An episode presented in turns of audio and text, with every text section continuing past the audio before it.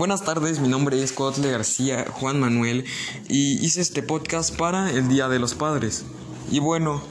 a mi padre le quisiera decir que estoy orgulloso de él, ya que él ha tenido un gran esfuerzo al lograr completar su licenciatura como abogado, pues sé que muchas personas no logran ni siquiera completar un grado de escuela, y creo que todo ese esfuerzo me transmite una sensación de que tengo que esforzarme a la hora de hacer mis cosas,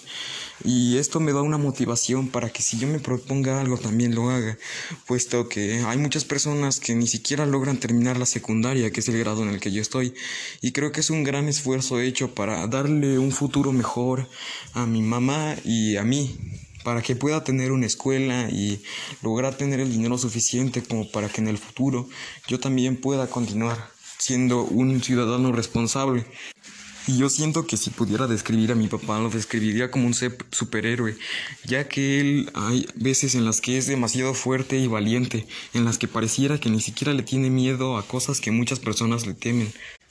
Y bueno, quería hacer este podcast para dedicárselo el Día del Padre y para felicitarlo un poco por todos los logros que él ha tenido y ha logrado durante todo este tiempo. Así que si hay algo que puedo decir es que, papá, te agradezco y estoy orgulloso de ti y gracias por todo. Te quiero. Y feliz Día del Padre. Gracias.